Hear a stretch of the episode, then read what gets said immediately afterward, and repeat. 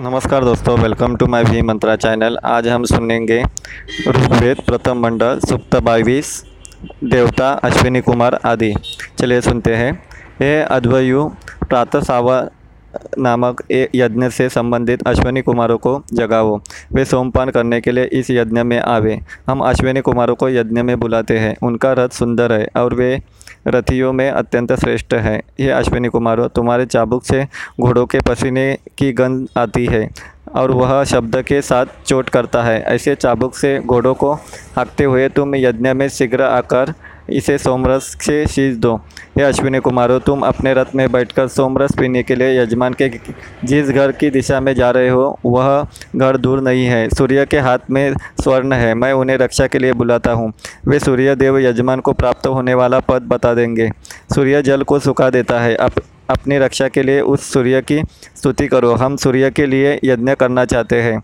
सूर्य धन में निवास करते हैं वे सुवर्ण रजताती रूप धन यजमानों में उचित रूप से बांटते हैं। हम मनुष्यों को प्रकाश देने वाले सूर्य का आह्वान करते हैं। हे मित्रों, चारों ओर ठीक से बैठ जाओ। हमें शीघ्र ही सूर्य की स्तुति करनी है। धन देने वाले सूर्य सुशोभित हो रहे हैं।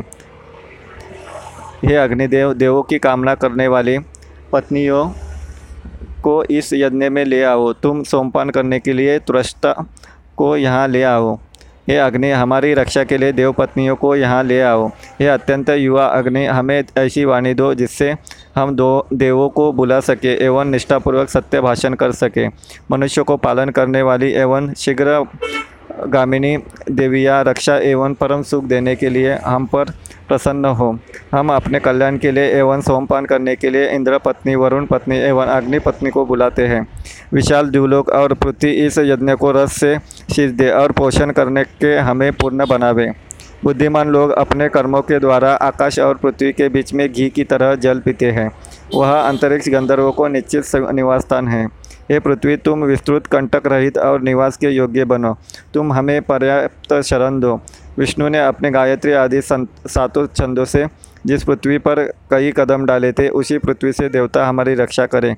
विष्णु ने इस जगत की परिक्रमा की। उन्होंने तीन प्रकार से कदम रखे। उनके धूली दूसरी चरणों में सारा जगत छिप गया। विष्णु जगत की रक्षा करने वाले हैं। कोई उन पर प्रहार नहीं कर सकता। उन्होंने संपूर्ण धर्मों को धारण करते हुए तीन डगों में जगत की परिक्रमा की। विष्णु की कृपा से उनके भरोसे यजमान अपने व्रत पूरे करते। विष्णु के कार्यों को देखो, वे इंद्र के उपयुक्त सका है। आकाश के चारों ओर फैली हुई आँखें जिस प्रकार देखती है, उसी प्रकार विद्वान भी विष्णु के स्वर्ग नामक परम पद पर दृष्टि रखते हैं। बुद्धिमान, विशेष रूप से स्तुति करने वाले एवं जागरूक लोग विष्णु से उस परम पद से अपने हृदय को प्रकाशित करते हैं। इस तरह ये सूक्त समाप्त होता है। अगला सूक्त अगले पार्ट में लेके आऊँगा। Please follow my channel. Thank you.